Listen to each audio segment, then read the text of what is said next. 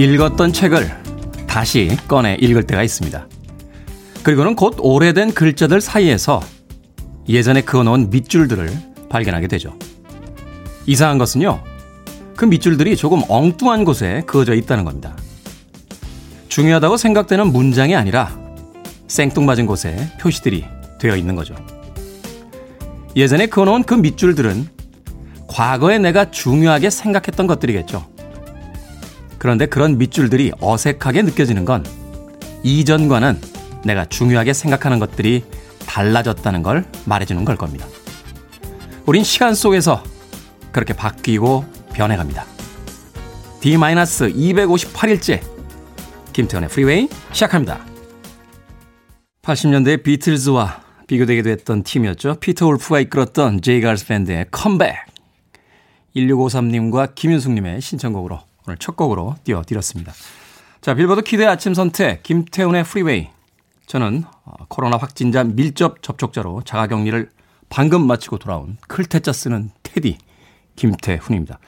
언제부터 이렇게 제 소개에 긴 수식어가 필요했는지 모르겠습니다만 거의 보름에 가까운 시간 동안 격리되어 있다가 아, 돌아온 첫 번째 방송에서 많은 분들께서 반겨주셔서 어, 굉장히 기쁜 마음으로 오늘 첫 곡 소개를 해드렸습니다. 김소연 씨께서요, 못 본 사이 더 어려지셨군요. 그렇습니까? 고맙습니다. 네. 유이태 씨, 살이 빠진 듯죠, 테디. 이경희 씨, 말하셨네요. 반갑습니다. 라고, 보라로 보고 계시다고 예, 문자 보내주셨습니다. 할 게 없어요. 자가 격리가 되면. 그래서 운동을 아침, 저녁으로 했습니다. 예. 몇평 되지도 않는 제 방에서, 예. 소위 요새, 요새 홈트라고 하죠, 홈트. 네. 매트리스 깔아놓고 정말 열심히 운동했습니다. 예, 볼살이 좀 빠졌습니까? 예, 그러니까. 다이어트가 최고의 회춘이라는 이야기가 있는데, 예, 살이 좀 빠지니까 더 어려진 게 아닌가. 그런 생각 혼자 해봅니다. 자, 정봉임님, 야, 김태훈이다. 울 딸이 밥 먹다가 그러네요. 환영합니다. 따님이 저를 아나요? 어, 몇 살일까? 아, 궁금합니다. 정봉임님. 자, 7549님, 와, 테디, 잘 돌아오셔서 감사합니다. 테디 목소리 다시 들을 수 있어서 너무 행복합니다. 라고 또 문자 보내셨고요. K7970-7605님, 클테스는 테디 오빠 보고 싶었어요. 오빠 라고. 야, 눈물이 확 나네요. 오빠 소리를 들어본 게 몇 년 만인지 모르겠습니다. K7970-7605님에게 예. 편의점 상품권 보내드리겠습니다. 마음껏 편의점에서 호사를 누리시길 바라겠습니다. 고맙습니다. 자, 여러분들 참여 기다립니다. 문자번호 샵 1061이고요. 짧은 문자 50원, 긴 문자는 100원입니다. 콩은 무료고요. 여러분 지금 KBS 2라디오 김태훈의 Freeway 돌아온 테디와 함께 하고 계십니다. KBS 2라디오 yeah, 김태훈의 Freeway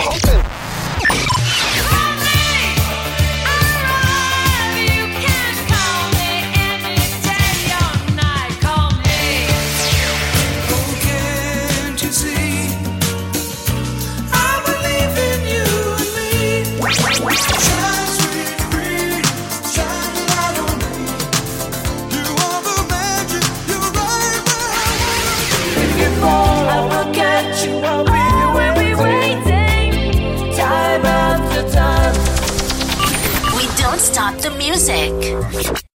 1970년대에 등장해서 80년대 미국의 컨트리 락 계열에서 크게 히트했던 팀이죠. 2인조예요. 런던에 주둔했던 미군의 자녀들로 구성이 되어 있습니다. 그래서 팀명이 America, You Can Do Magic 들으셨습니다. 노인식님께서요. 계실 땐 있든 말든 했는데 안 계시니까 궁금하더라고요. 반갑습니다. 이걸 덕담이라고 지금 보내시는 겁니까? 노인식님은 저희하고 좀 특별한 관계가 있는 애청자 분이세요. 저희가 시사 엉뚱 퀴즈의 보기로서 한번 성함을 빌리기도 했던 그런 찐 애청자신데 아니 오랜만에 돌아온 복귀한 DJ한테 있을 때는 있든 말든 했다니요. 네, 노인식님. 그래도 이렇게 문자 사연 보내주시니까 감사합니다. K7908 5069님께서 인별그램에서 봤어요. 자가격리에 몸부림 치시는 테디. 그러니까요. 안방과 건너방과 거실을 마구 오가면서 예. 어떤 날은 이렇게 앞으로 걸어가고요. 어떤 날은 지그재그로도 가보고 어떤 날은 문워크처럼 뒤로도 걸어가 보고요. 괜히 책장에 있는 책 2칸에 있던 거 저 칸으로 옮기고 저 칸에 있던 거 2칸으로 옮기고 평상시에는 그냥 무심히 있던 소품들에게 말도 걸어보고, 예. 그, 이렇게 순간 붙이는 그 메모지에다가 이렇게 말풍선 놀이 혼자 열심히 했어요. 그 사진 보냈더니 저희 홈페이지에, 예, 인별그램에 많이 올려줬더군요. 안 보신 분들은 한번 좀 오셔서 어, 확인해 보십시오. 자가격리자가 어떻게 놀고 있는지. 여매, 여맹의 눈동자라고 닉네임 쓰셨는데 자가격리 열 하루째입니다. 손님이 확진자였는데요. 저와 손이 부딪혔다는 이유로 2주 자가격리가 됐습니다. 식당은 깨끗하게 방역했는데도 어제 오늘 손님이 한 명도 없었다고 하네요. 앞으로 자영업자들이 어떻게 살아남아야 할까 큰 걱정입니다. 라고 문자 보내셨습니다. 그러니까요, 어, 직접 나가서 일을 하셔야 되는 시기에 계신 분들에게는 이 자가격리도 만만치가 않습니다. 확진자가 하루에 천명 가깝게 늘어나고 있다는 건 접촉자들도 그만큼 많이 늘어나고 있다는 이야기가 될 테니까 자가 격리자들도 그만큼 많이 늘어나고 있다는 이야기가 되겠죠. 힘내시고요. 네. 돌아오셔서 또 식당 맛있는 음식으로 더잘 되길 아, 바라겠습니다. 여맹이 눈동자님에게요. 마트 상품권 보내드리도록 하겠습니다. 자, 신디 로퍼의 음악으로 갑니다. Time after time.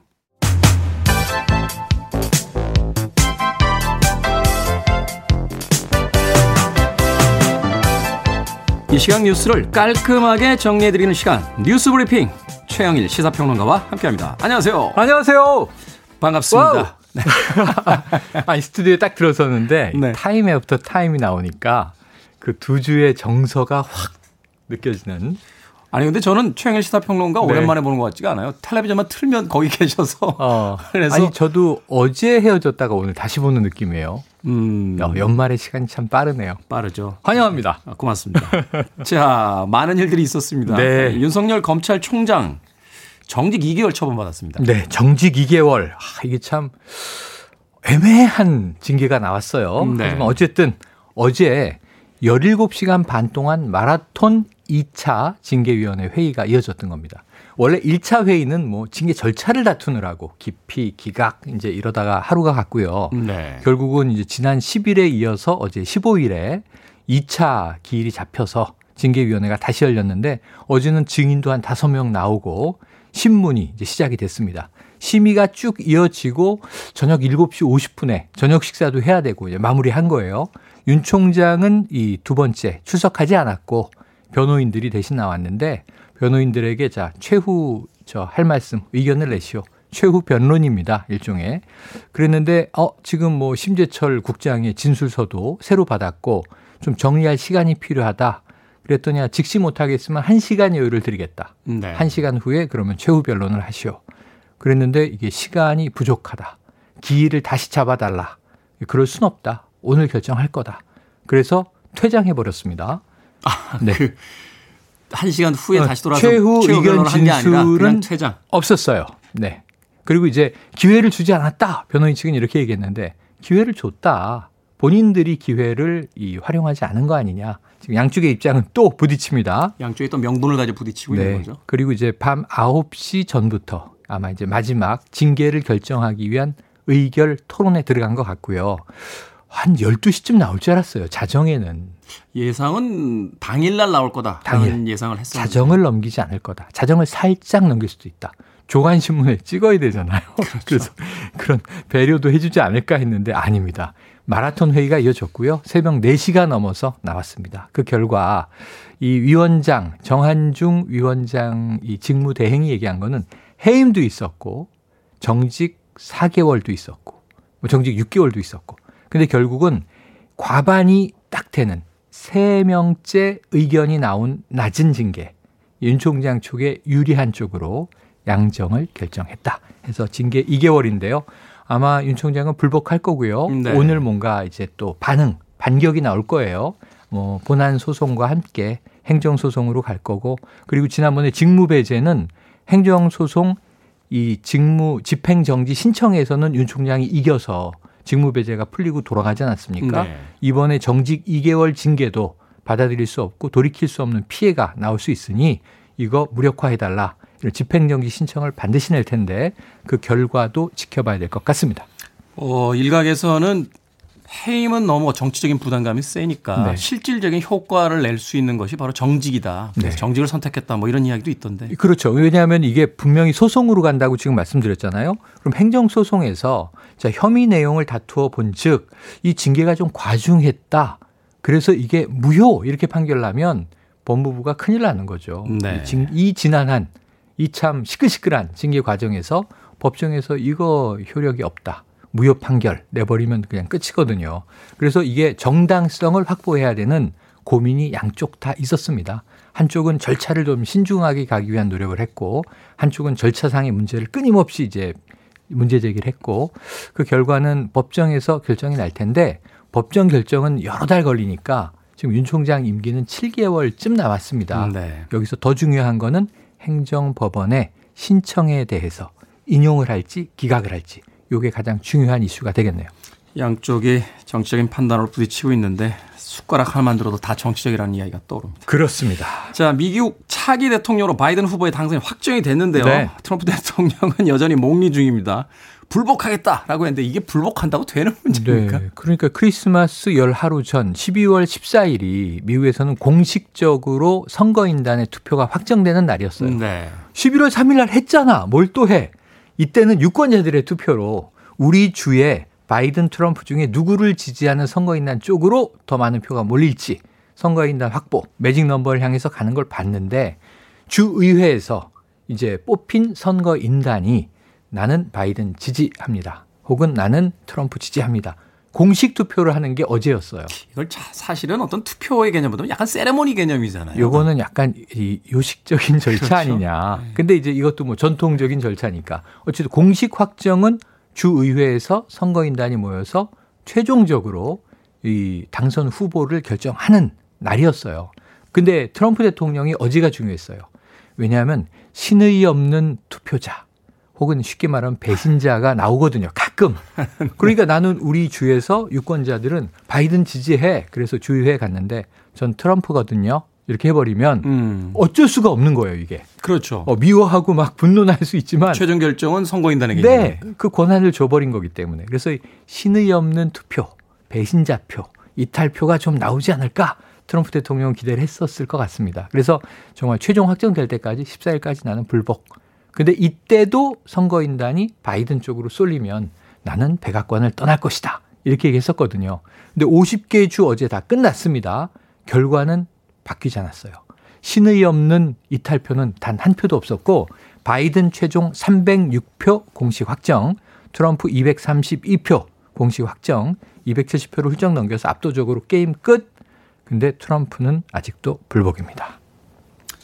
트럼프 대통령 때문에 전 세계인들이 미국의 선거제도와 선거법에 대해서 거의 박사가 되어가는 게 아니라는 생각이 그러네요, 듭니다. 그러네요. 자, 김종인 국민의힘 비상대책위원장이요, 어, 대국민 사과했습니다. 네. 상반된 평가가 나오고 있는데요. 자, 우선 당 내에서 상반된 평가가 나오는 게 문제예요. 당 밖에서는 시각이 갈릴 수 있죠. 잘했다, 네. 뭐 잘못했다, 진정한 사과냐 아니냐. 또 민주당 쪽에서 뭐 일부 의원들은 반쪽짜리 사과다. 개인의 사과로서는 의미가 있지만 이게 당의 사과가 맞는 것이냐. 음. 왜냐하면 당 내에서 초선 의원 15명, 10여 명 정도는 어, 잘했다. 지지한다. 동참한다. 그리고 중진 의원 중에서도 작지만 의미 있는 발걸음이다. 이런 평가들이 많이 나왔어요. 주호영 원내대표도 지지한다. 그런데 문제는 반론들이 있어요. 이런 거예요. 자, 지난 정권이면 박근혜 정권, 그 이전에 이명박 정권. 이 두, 우리 당이 배출한 두 대통령이 지금 옥중에 있잖아요. 여기에 대해서 진심으로 반성하고 사과한다. 어제 이 회견문에 반성 네, 네 번, 그리고 사과 네 번 이렇게 등장했거든요. 절절한 의미가 있었고 꽤 의외로 직설적인 표현도 등장을 했습니다. 자, 그럼에도 불구하고 친이계 일부 의원은 이거 속임수다. 김종인 비대위원장이 개인 욕망을 채우려고 저러는 것이다는 비판이 있었고 당을 희생해서 자신의 예. 어떤 네임밸류를 올리려고 맞습니다. 어. 뭐 이제 권력 욕망을 이런 식으로 과거의 대통령들을 이용하는 거 아니냐 하는 이제 의구심과 비판이 있었고 또 친이계 의원 중에서도 일부 뭐 이재호 지금 상임 고문이라든가 지금 현재 당 소속은 아니지만 당 대표도 지냈던 홍준표 무소속 의원은 무슨 얘기를 했냐면 저렇게 때려 맞고도 사과를 하고 있으니 배알도 없느냐 이렇게 또 쓴소리를 하기도 했어요. 그러니까 이게 이제 국민적 시각에서는 당 차원의 사과는 아닌 거 아닌가? 뭐 이런 이제 고민도 드는 게 사실입니다. 그렇죠. 당 내부에서도 이제 반대 의견들이 계속 있고 네. 뭐 배현진 의원 같은 경우는 아주 격렬하게 그 네. 이야기를 했잖아요. 그럼에도 불구하고 합리적 중도 보수로 나가기 위한 의미 있는 사과였다. 지난번 5.18 추모탑 앞에서 무릎도 꿇었거든요. 이 김정희 위원장의 이러한 모습 국민들의 평가가 따라주겠죠. 네. 자, 오늘의 시사 엉뚱 퀴즈 어떤 문제입니까? 네, 시사 엉뚱 퀴즈. 이명박 박근혜 전직 대통령의 과오에 대한 김종인 국민의힘 비상대책위원장의 대국민 사과를 두고 홍준표 의원이 이런 얘기를 했습니다. 25년 정치를 했지만 이런 배알도 없는 야당은 처음 본다. 자, 배알. 배알하니까 이제 떠오르는 오늘의 문제입니다. 이것은 한의학에서 인체의 내부 장기를 통틀어 이르는 말이고요. 간장, 심장, 비장, 폐장, 신장, 대장, 소장, 쓸개, 위, 삼초, 방광까지 이것을 뜻하는 이 말은 무엇일까요? 보기 1번 세금 납부, 2번 합참본부, 3번 오장육부, 4번 외상장부.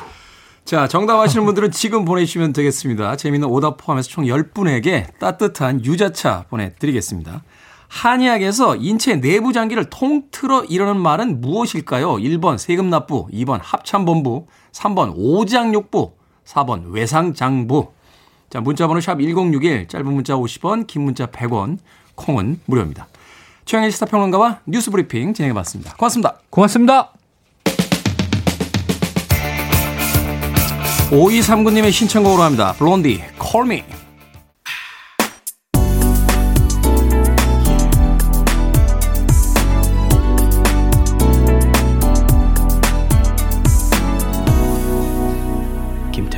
Freeway.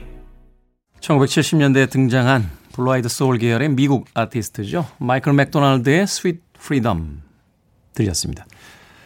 달콤한 자유. 자가격리 끝나고 제일 먼저 한 게요. 일 가면서 차 창문 열어서 바깥 공기 마신 거예요. 다릅디다. 야, 바깥 공기가. 여러 가지 생각을 했었는데, 최근에 아파트는 거의 다 발코니 확장 공사를 해서 이 실내 공간을 굉장히 크게 쓰지 않습니까? 그런데 갇혀보니까요, 그 발코니가 정말 얼마나 중요한 공간인지를 새삼 깨닫게 됐습니다. 이 코로나 시대에 작은 정원이 딸려 있는 단독주택이라든지 또 발코니가 있는 집들이 또 선호되는 대상이다라는 이야기도 들었었는데 인간이 바깥 세상과 연결되는 공간이 있어야 된다는 게 예, 저의 최종 결론이었습니다. 마이클 맥도날드의 Sweet Freedom 들으셨습니다. 자, 오늘의 시사 엉뚱 퀴즈 한의학에서 인체 내부 장기를 통틀어 이르는 말은 무엇일까요? 정답은 3번 오장육부였습니다. 9633님 산의 대장부라고 보내셨고요. 2061님 오향장육 7040님 생활기록부 장양존님 네, 신혼부부 아 청취자 여러분들의 유머 감각이 여전하시군요. 네. 9228님 교정본부 저 교도관인데요. 왜 보기에 교정본부는 없는 겁니까? 라고 이야기 해 주셨습니다. 9228님, 네. 없었습니까? 보기에? 죄송하네요. 네. 라떼 교환권 미리 보내드리겠습니다. 네. 9228님, 노여움 푸시길 바라겠습니다. 자, 아, 재미있는 오답자 포함해서 정답자까지 총 10분에게요. 제가 따뜻한 유자차 보내드리겠습니다. 방송이 끝난 뒤에 저희 홈페이지 들어오셔서 어, 정답 확인, 정답자 확인하시면 되겠고요.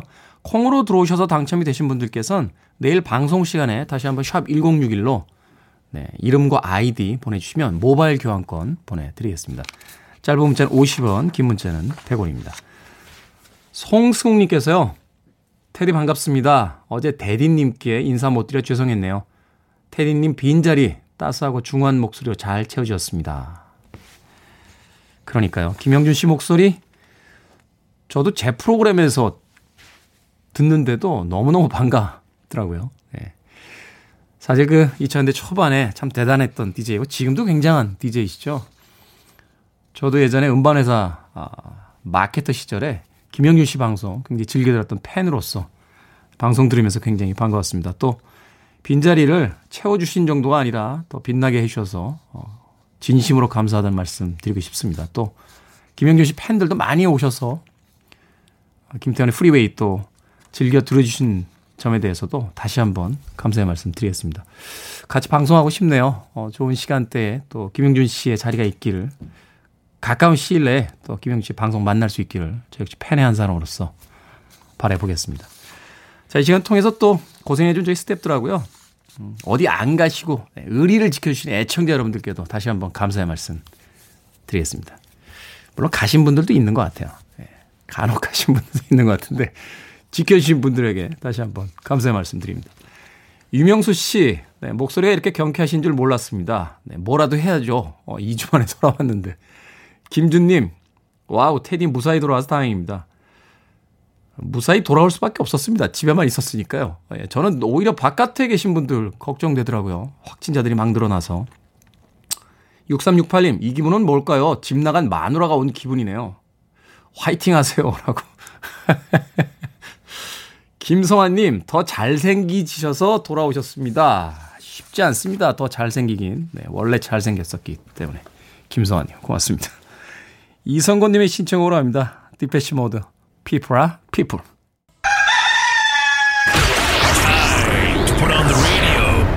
김태훈의 Freeway 자 그러면 지금부터 모둠 활동 들어가겠습니다. 온소리 유진이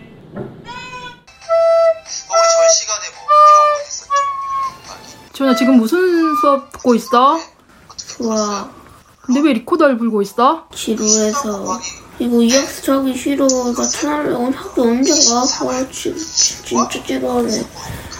빨리 학교 가고 싶단 말이야. 이거 지루해, 이학스는. 그래도 수업을 제대로 들어야지 수학 시간에 리코더를 불고 있으면 어떡해. 생각을 여는 소리, Sound of Day. 어제부터 다시 시작된 온라인 원격 수업에 따른 일상 가정에서의 소리를 들려드렸습니다. 거리두기 2.5단계에도 좀처럼 코로나 확산세가 꺾이지 않자 어제부터 이달 말까지요. 수도권의 모든 유치원과 초중고등학교, 특수학교까지 모두 원격 수업에 들어갔습니다.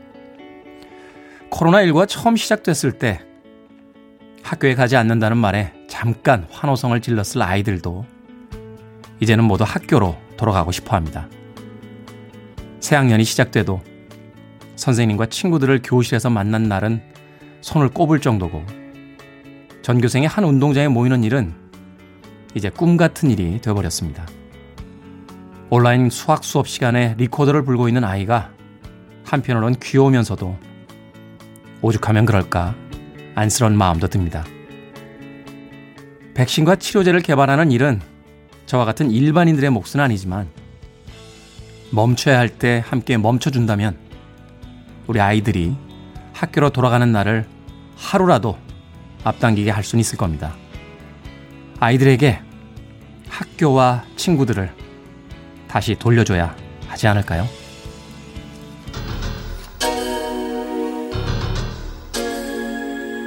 조금만 더 멈춰주죠. 아이들을 위해서. 제이드입니다. Don't walk away. You're listening to one of the best radio stations around. You're listening to 김태훈의 Freeway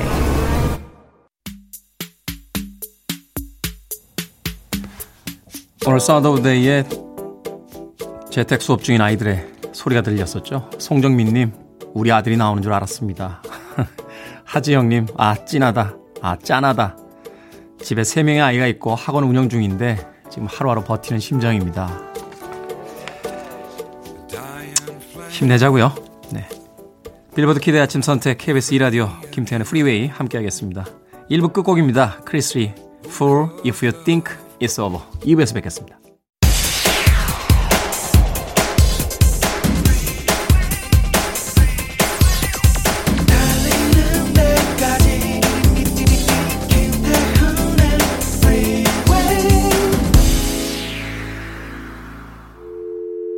I need your arms around me. I need to feel your touch.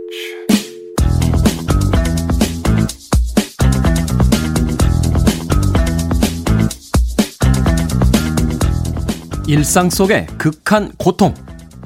1. 밥 먹다가 혀나 볼 안쪽 살 깨물었을 때. 2. 손톱 옆에 거스러미 덜렁이가 쭉 찢어졌을 때. 아. 3. 앉은 채 뒤돌다가 의자에 팔꿈치 부딪혔을 때. 4. 별 생각 없이 머리 긁다가 여드름 터졌을 때 5. 책 보다가 종이에 손가락 쓱 베었을 때 6. 한밤중에 꿀잠 자다 다리에 쥐 났을 때 7. 매운 국물 먹다가 살에 걸렸을 때 8. 문지방이나 모퉁이에 발가락 찧었을 때 9. 누워서 휴대폰보다 휴대폰 얼굴에 떨어뜨렸을 때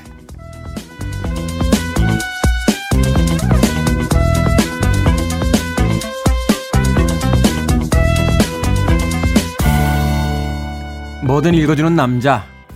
오늘 읽어드린 글은요, SNS상에서 화제가 되고 있는 일상 속의 극한 고통이었습니다. 아마 보기 들으시면서 여러분들 비슷한 고통을 느끼지 않았을까 하는 생각입니다. 하나하나 공감 100배, 주옥 같은 고통들이라 꼭 환상통을 앓는 기분인데요.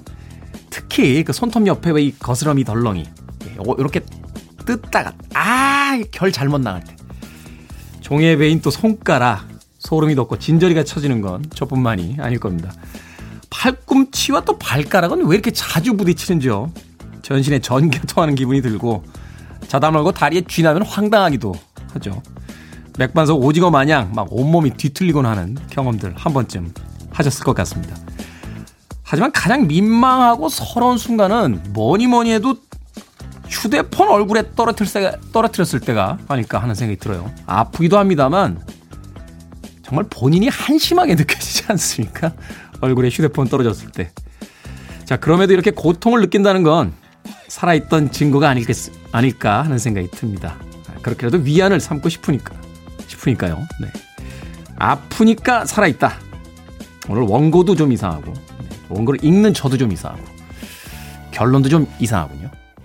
보이조지의 목소리가 뭐라고 표현을 해야 될까요? 예, 싱그럽죠? 컬처 클럽의 Do You Really Want to Hurt Me 이 곡으로 김태현의 프리웨이 2부 시작했습니다. 자, 앞서 일상의 재발견, 우리 하루를 꼼꼼하게 들여다보는 시간이었죠. 뭐든 읽어주는 남자.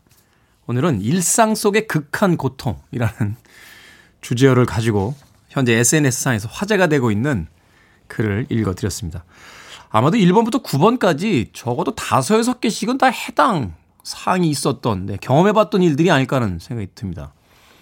이혜수님, 다 아주 고통스럽지만 뭐니 뭐니 해도 자다가 쥐가 나면 거의 죽을 것 같아요. 라고 이야기해 주셨는데, 이게 의사 선생님들 이야기 들으니까 뭐 수분이 좀 모자라고 뭐 이러면 생기는 경우가 많대요. 어, 평상시에 물을 조금 많이 드시면 괜찮다고 하는데, 이게 왜 이렇게 다리통이라고 하죠? 이렇게 종아리 쪽에 막 끊어질 듯이 아프잖아요. 그때 이렇게 다리를 쭉 펴고 발꼬락, 발꼬락을 거꾸로 이렇게 꺾어야 되는데, 말이 그렇지 자다가 갑자기 쥐가 나면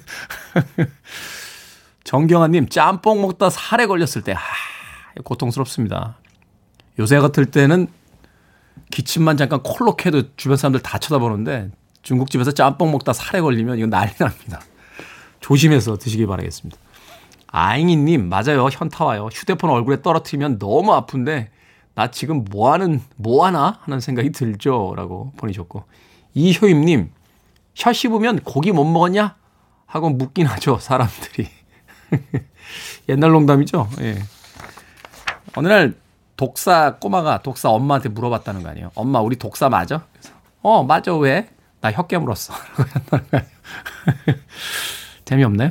예. 옛날엔 재밌었는데. 이효임님. 이은희님, 종이에 손 베었을 때 눈물이 찔끔 그 쓰라림이란, 이라고 보내주셨습니다. 김지현 씨께서는요, 저 아는 분 휴대폰 떨어뜨려서 코뼈 부르셨습니다. 조심해야 됩니다. 휴대폰 정도는 안 부러질 것 같은데, 그렇게 태블릿 들고 계시다가 떨어뜨린 거 아니에요? 아무튼, 네, 주무실 때는 휴대폰 안 보시는 게 좋답니다. 네, 깊은 잠도 잘 안 들고요. 네, 눈도 많이 부린다고 하니까. 또 코뼈를 부러뜨릴 수 있습니다. 김지현님, 네, 좋은 정보 감사드립니다. 김지현님에게 샌드위치 교환권 보내드리겠습니다. 든든하게 한 끼 챙기시길 바랍니다. 광고 듣고 옵니다. I want it, I need it, I'm desperate for it. Okay, let's do it. 김태훈의 Freeway. 20세기에 발표됐습니다만 21세기에 와서 이제 클래식의 경지에 오른 두 곡의 크리스마스 송 드렸습니다. 많은 분들께서 신청을 해 주셨어요. 6713님, 송선영님, 김경민님, 그리고 홍경란님께서 신청해 주신 Wham!의 Last Christmas 앞에 곡이었고요. 이영민님, 홍정민님, 박철호님, 짧은 머리, 박사원님, 계절이 바뀌듯 아, 이렇게 많은 분들께서 또 신청해 주신 머라이어 캐리의 All I Want for Christmas is You까지 두 곡의 캐롤송 이어서 보내드렸습니다. 머라이어 캐리의 All I Want for Christmas is You는 어, 빌보드 싱글 차트 다시 1위에 올라갔습니다. 발표된 지가 20년이 넘은 곡인데 우리끼리는 왜 그 버스커 버스커의 벚꽃 엔딩을 벚꽃 연금이라고 부르잖아요. 봄만 되면 등장하는 음악이다. 라는 일종의 우스갯소리 예, 표현이기도 한데 머라이어 캐리의 All I Want for Christmas is You는 말 그대로 매년 크리스마스 때마다 등장하는 아, 진짜 클래식이 된 듯한 느낌이 듭니다. 이전 시대에는 빈 크로스비의 화이트 크리스마스가 아, 저희의 이제 부모님 세대 말하자면 지금 한 70대, 80대 되신 분들에게는 시즈널송, 소위 크리스마스에 이제 나오는 음악이었는데 이제 40, 50대의 어떤 중년들에게는 바로 이 웸의 곡과 모라이 캐리의 곡이 이 크리스마스에 가장 어울리는 곡이 되지 않았나 하는 생각 해보게 됩니다. 김지현님께서요, 드디어 Wham 당하는 순간이라고. 아, 이걸 Wham 당한다 이렇게 표현합니까? Wham의 음악이 나올 때? 이은희님, 빌보드의 머라이 캐리 크리스마스 캐롤이 역주행 중입니다. 역시 시즌송 대단해요. 라고 문자 보내주셨습니다. 반가운 음악이 나올 때 기분이 또 좋죠? 네. 2007님께서요, 태디님 그리웠어요. 돌아와 주셔서 너무너무 기쁩니다. 나의 영원한 태디님. 감사하긴 한데 표현이 좀 과하신 거 아닙니까? 나의 영원한 음, 땡땡 이런 거는 이런 맥락에서 쓰는 게 아닌 것 같은데요. 2007님. 아, 그래도 보내주신 사연 감사합니다. 치킨 한 마리 보내드리겠습니다. 가족분들과 네, 외출도 못하는 요즘이니까요. 맛있게 드시길 바라겠습니다. K80221037님께서요. 테디 영어 잘합니까? 팝 내용 가요처럼 다 아는지 궁금합니다. 정재웅님께서는 테디 불문과 출신이면 영어는 기본일 텐데 라고. 누가 그럽니까? 예? 불문과 나오면 영어는 기본이라고. 제가 한번 이야기 안 했었나요? 제가 외국 회사 다닐 때 제일 많이 썼던 영어 표현이요. Not in office예요. 예. 맨날 본사에서 전화가 왔어요. 어, May I speak to James Kim, please? 제가 이때 영문 이름이 제임스였는데 예. 그때마다 항상 당당하게 Sorry, he's not in office 라고 했습니다. 사무실에 없어 라고 재빨리 전화 끊고 도망가던 그런 기억이 납니다. 지금도 잘 못해요. 네. 1037님, 정재영님, 궁금증에 대한 대답이 됐는지 모르겠습니다. 자, 이효정 씨 신청곡으로 합니다. 칠리웩의 I Believe.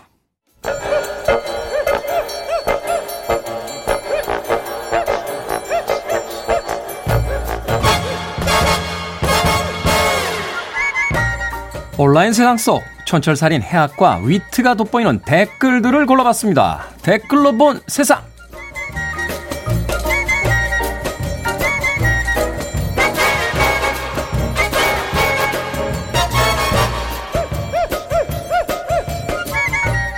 오늘 만나볼 첫 번째 세상. 벨기에의 한 요양원에요. 산타클로스가 방문을 했는데 이런 산타가 다녀간 직후에 무려 75명이 코로나에 집단 감염이 됐습니다. 자원봉사자였던 산타클로스가 선물 대신 코로나를 남기고 간 셈인데요. 여기에 달린 댓글들입니다. 클라시커님, 야, 산타클로즈, 이번 겨울엔 싹 다 close 합니까? 미래님, 거 보세요. 보름 격리하고 가라니까 안 와. 아니, 왜 그러셨어요? 원래 산타클로스 할아버지는 비대면으로 오시는 거 아닙니까? 잠잘 때 살짝 왔다 갔어야죠.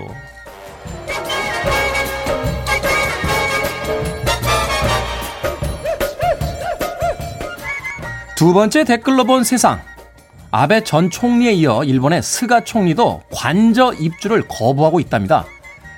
스가 총리는 이 핑계 저 핑계를 대고 있지만 아마도 총리 관저에 귀신 출몰설 때문이 아니겠냐 하는 관측인데요. 이게 진짜예요? 네. 실제로 관저 자리에선 쿠데타를 비롯한 역사적 사건으로 다수의 사망자가 발생했고요.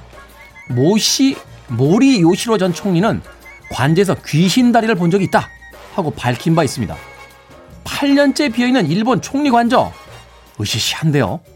여기에 달린 댓글들입니다. 아론님, 아니, 사실이라도 웃기고요. 거짓말이라도 웃기네요. 잘해보자님, 귀신이 나타날 만도 하죠. 그동안 저지른 잘못에 반성도 없으시니 돌멩이 그림자도 무서울걸요? 아니, 고작 귀신이 무서우신 분들이 전 세계에 그런 짓들을 하시고 반성도 안 하십니까?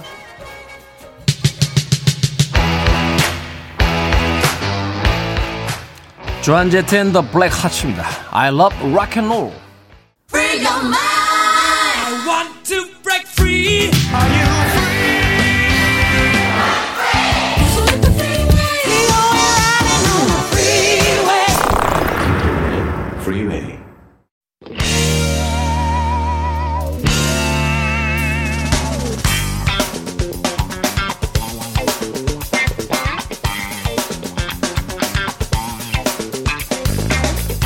약을 알고 나를 알면 백전백승 김태환의 프리웨이 똑똑한 의학 정보 수요일의 남자 약학다식 훈남 정재훈 약사 나오셨습니다. 안녕하세요. 안녕하세요. 정재훈 약사랑 방송하고 자가격리 들어갔는데 나오자마자 정재훈 약사 보니까 기분이 또 묘하네요 이거. 아 그때 저도 그 결과 나올 때까지 네. 자발적 격리를 했어요. 자발적 격리. 자 최근에 가장 핫한 아이템은 역시 백신이 아닐까 싶습니다. 우리나라에 이제 공급될 백신은 아스트라제네카인데 예, 다른 나라에서는 다른 백신들이 벌써 접종이 시작이 됐죠. 네. 영국에서 이제 세계에서 제일 처음 그 백신 접종을 시작을 했고 또 미국이 그 뒤를 따라갔고요. 두 나라에서 지금 맞고 있는 거는 어, 화이자에서 화이자 네, 개발한 백신이죠. 그리고 화이자, 캐나다도 맞고 있고요. 네. 화이자 CEO는 안 맞더라고요. 네, 아직 맞을 수가 없대요. 아 그래요? 대상자에 안 들어간대요. 네. 아 그래서, 그래서 안 맞는 네, 그래서 못 맞았는데 외신의 네. 그 댓글들은 아니 왜 화이자 사장이 안 맞지? 이건 뭐가 있는 거 아니야? 막 이런 이런 댓글들이었는데 아 순번이 안 돼서 못 맞았다. 아. 그런 게 있었고요. 또 미국의 저기 백악관 트럼프 행정부 사람들이 먼저 맞으려다가 또 이제 그게 언론에 알려지면서 만내 만에 뭐 이렇게 뒤로 뭐 지원을 시키고 이런 말이 있었죠. 그죠. 트럼프 대통령이 네. 백악관 그 행정부 직원들 나중에 맞겠다. 그래서 네. 그걸 또 그 어떤 단신에서는 마치 그 백신에 문제가 있어서 안 맞는 것처럼 묘하게 논조를 꽈가지고 댓글들이 또 난리가 아니었는데 아 그게 아니라 아, 처음엔 먼저 맞겠다고 했 그게 알려져 가지고 이렇게 된 거고요. 네. 네. 일단 미국에선 지금 어떤 상황이냐면 이게 이제 백신을 맞고 있으니까 그러면 누구한테 먼저 이걸 접종을 하는 게 맞냐를 네. 두고 윤리적인 논쟁이 벌어질 정도로 지금 굉장히 갈등이 좀 있어요. 네. 그럴 수 있죠. 사실은 네. 그래서 영국에서인가요? 그 최초 접종자를 이제 나이든 할머님을 했었고 또 미국에서도 보니까 이제 그 지역에서 동시에 다 이렇게 맞는 걸 TV 생중계를 또 해주더라고요. 근데 네. 그 여성 그 간호사가 이제 맞으면서 그 의약 종사자들이 이제 먼저 맞아야 된다. 뭐 이런 걸 이제 캠페인 비슷하게 하던데. 네. 우리는 언제쯤 맞게 될 것 같습니까? 내 평생에 이렇게 주사 맞고 싶었던 적은 처음인 것 같아요. 일단은 뭐 정부에서 발표를 한 내용을 봤을 때는 내년 초에는 맞을 수 있지 않을까 음. 싶은데 음. 이제 늦어도 3월 이렇게 발표가 나왔었거든요. 네. 근데 이제 하나 여기서 바로 잡고 넘어가야 될 부분이 뭐가 있냐면 이제 언론에서는 마치 우리나라만 대단히 뒤처진 것처럼 이렇게 보도하는 경향이 좀 있는데요. 사실 캐나다 같은 경우에 어, 백신을 굉장히 많이 확보해놨다. 뭐 전 국민 인구보다도 더 많이 확보해놨다. 뭐 이런 걸로 보도가 됐었는데 네. 지금 이제 어저께 나온 뉴스를 보면 어제 CNN에 보도된 걸 보면요. 일단 3만 회분이 처음 도착을 했어요. 그래서 그거를 이제 거기도 의료 종사자들하고 이제 연로한 분들 이제 널싱홈이라고 그래가지고 요양원 네. 계신 그런 분들한테 접종을 시작을 하긴 했는데 또 그쪽이 또이 네. 집단 감염이 많으니까. 네. 네 그런데 이제 미국이나 영국 정도로 따라가기는 좀 어렵다 우리가 이렇게 정부 관계자들이 거기도 얘기를 했어요. 왜냐하면 세계적으로 너무 경쟁이 치열해가지고. 그렇죠. 네. 먼저 선입금하고 돈 많은 나라가 먼저 장을 했기 때문에.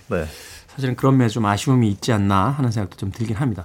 근데요, 이게 제약회사들마다 지금 그 상대적으로 예방 효과가 좀 다르다라고 하는데 화이자가 뭐 95%, 모데나도 거의 비슷한 것 같은데 아스트라제네카 좀 떨어진다 뭐 이런 이야기가 있는데 사실입니까? 그래서 아스트라제네카가 중간에 이제 이게 어떤 문제가 있는 거냐면요.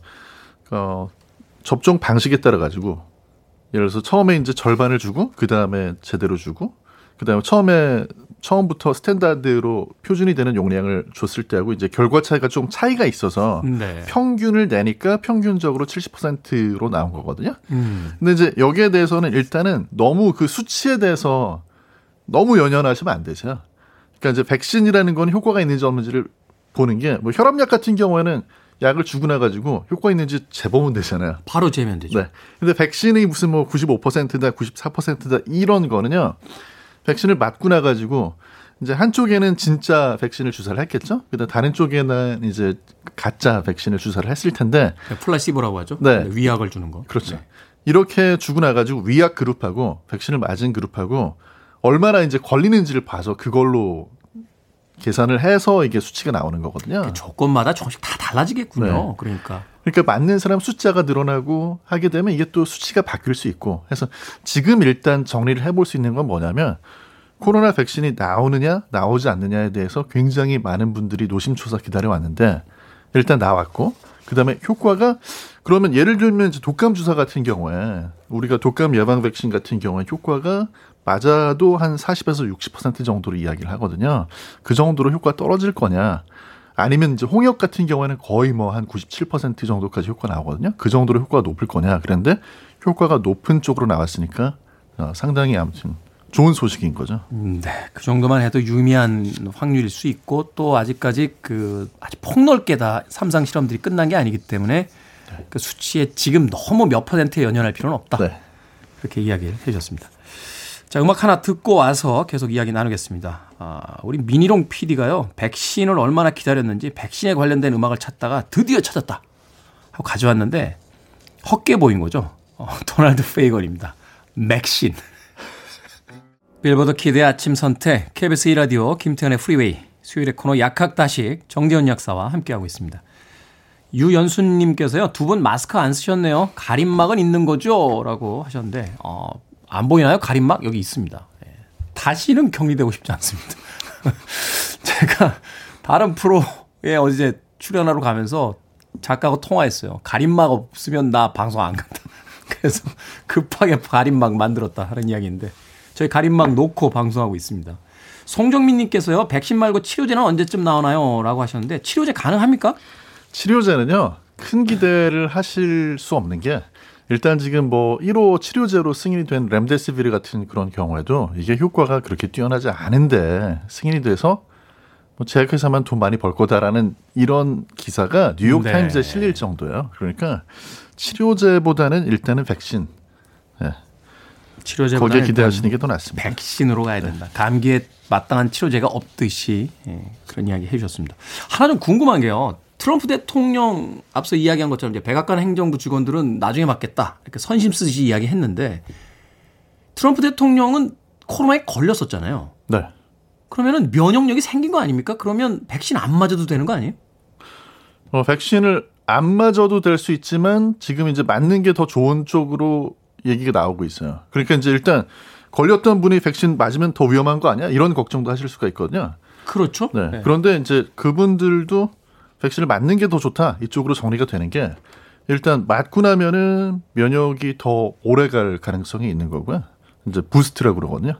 그리고 실제로 코로나에 걸리는 거하고 코로나 19에 걸리는 거하고 이 백신을 맞는 거하고 비교를 했을 때 백신을 맞았을 때가 오히려 효과가 더 좋을 수 있다 면역하고 관련해서 아 그래요? 네, 이런 이야기가 나오거든요. 어, 왜 그러냐면 코로나 19에 감염이 됐을 때는 사람에 따라서 어떤 사람은 무증상인 경우도 있잖아요. 그러니까 무슨 얘기냐면 바이러스 노출 양이 다르다는 거죠. 예를 들면 뭐 의료진 같은 경우에는 너무 많은 양이 노출이 돼가지고 젊고 건강한 의사가 이제 중국에서 사망한 그런 사례도 있고 그랬었잖아요. 네. 그런데 이제 어 백신이라는 거는 그런 식으로 어떤 사람은 더 많은 양의 감염이 되고 어떤 사람은 더 적은 양 이런 게 아니고 일정한 양으로 일정한 양이니까 네. 그러니까 필요한 꼭 필요한 만큼의 양은 넣어주니까 우리가 코로나에 걸렸다가 나았다라고 해서 난 면역이 생겼어. 무조건 이렇게 이야기할 게 아니라 그때는 조금 균이 들어와서 살짝 앓고서 나은 사람일 수도 있으니까. 그렇죠. 일정량의 백신을 꼭 맞아야 그래야 우리가 원하는 것만큼의 이제 면역 효과가 나온다. 맞습니다. 이렇게 이야기를 할 수 있는 네. 거군요. 뭐 콜드 체인이다, 실온 방식이다, 뭐 이렇게 유통 방식에 대한 건 뭐 우리가 그렇게 깊게는 알 필요는 없을 것 같은데 한 가지 이제 궁금한 게 이런 겁니다. 백신의 접종 횟수가 다르더라고요. 어떤 백신은 한 번 맞고 말고 어떤 백신은 두 번 맞아야 된다. 왜 이런 일이 있는 겁니까? 아, 지금 아직까지는 한 번 맞으면 되는 백신은 없고요. 없어요? 일단은 다 두 번으로 돼 있는데 간격이 다르죠. 그러니까 이제 화이자 같은 경우에는 뭐 3주, 모더나는 4주, 뭐 아스트라제네카 한 달 이렇게 돼 있는데요.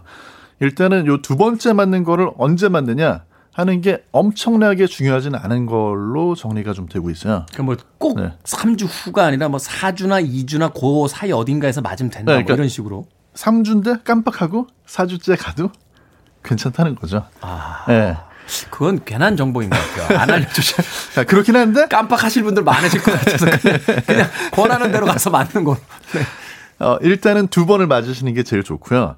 지금 이제 우리나라에서 구매를 한 백신 중에 하나지만 존슨앤존슨에서 나오는 백신이 한 번 맞아도 효과가 있는 쪽으로 연구를 하고 있어요. 네. 결과가 나와야지 돼요. 근데 이제 그렇다고 해도 일단은 두 번 맞을 수 있으면 두 번 맞는 게 좋은 게 한 번 맞았을 때 예를 들어서 한 50% 정도 효과가 있다고 한다면 두 번 정도 맞았을 때가 이제 94, 95 이렇게 나오는 거거든요. 올라간다. 네. 우리가 왜 간염 예방 접종 네네. 네. 맞을 때도 두 번인가 맞잖아요. 뭐 매년 해서 뭐 두 번인가 세 번인가 이렇게 맞게 되는데 그렇게 이제 반복할수록 효과가 더 올라간다. 그렇죠. 두 번을 아. 맞았을 때. 요거 하나만 더 여쭤보겠습니다. 미국에서 FDA 승인 받는다. 이걸 가지고 이제 굉장히 말이 많잖아요. 네. 그래서 네. 막 이번에 이야기 드리니까 트럼프 대통령이 FDA에게 빨리 승인 안 하면 책임자 날려버리겠다 막 이렇게 협박 비슷하게 해가면서 승인을 막 받는데 미국 FDA 승인을 받으면 우리나라에 들어왔을 때 복잡한 절차 없이 바로 맞을 수 있는 겁니까? 아니면 우리나라에서도 또 승인 절차를 또 거쳐야 됩니까? 우리나라에서도 승인 절차 필요하죠. 그런데 이제 우리나라 같은 경우에 우리나라뿐만 아니라 다른 세계 여러 나라들이 미국 FDA만 바라보고 있는 게 아니라 또 세계 보건기구가 있잖아요. 근데 세계 보건기구에서도 이번에 이제 백신하고 관련해 가지고 리뷰를 또 하고 있어요.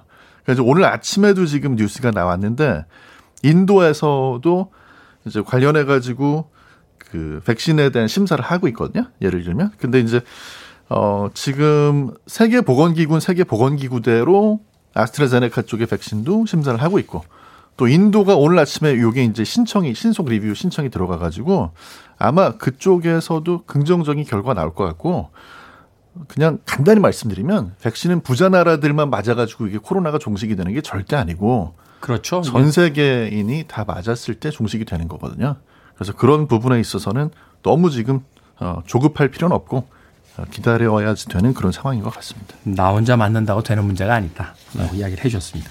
가시기 전에 딱 단답형으로 묻습니다. 우리 언제쯤 코로나 백신 맞습니까? 내년에 한 3월에는 맞을 수 있지 않을까요?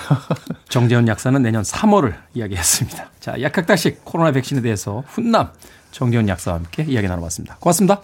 감사합니다.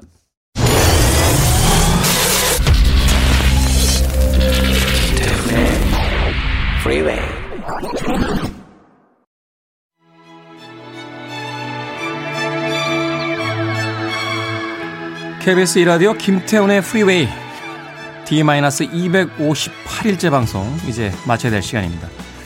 그리웠습니다. 이 자리. 두 시간 동안 어떻게 들으셨는지 모르겠습니다만 내일도 열심히 방송하도록 하겠습니다. 자, 리처드 애쉬크로프트의 팀이죠. 버브 Bitter Sweet Symphony 오늘 끝곡입니다. 저는 내일 아침 7시에 돌아옵니다. 고맙습니다.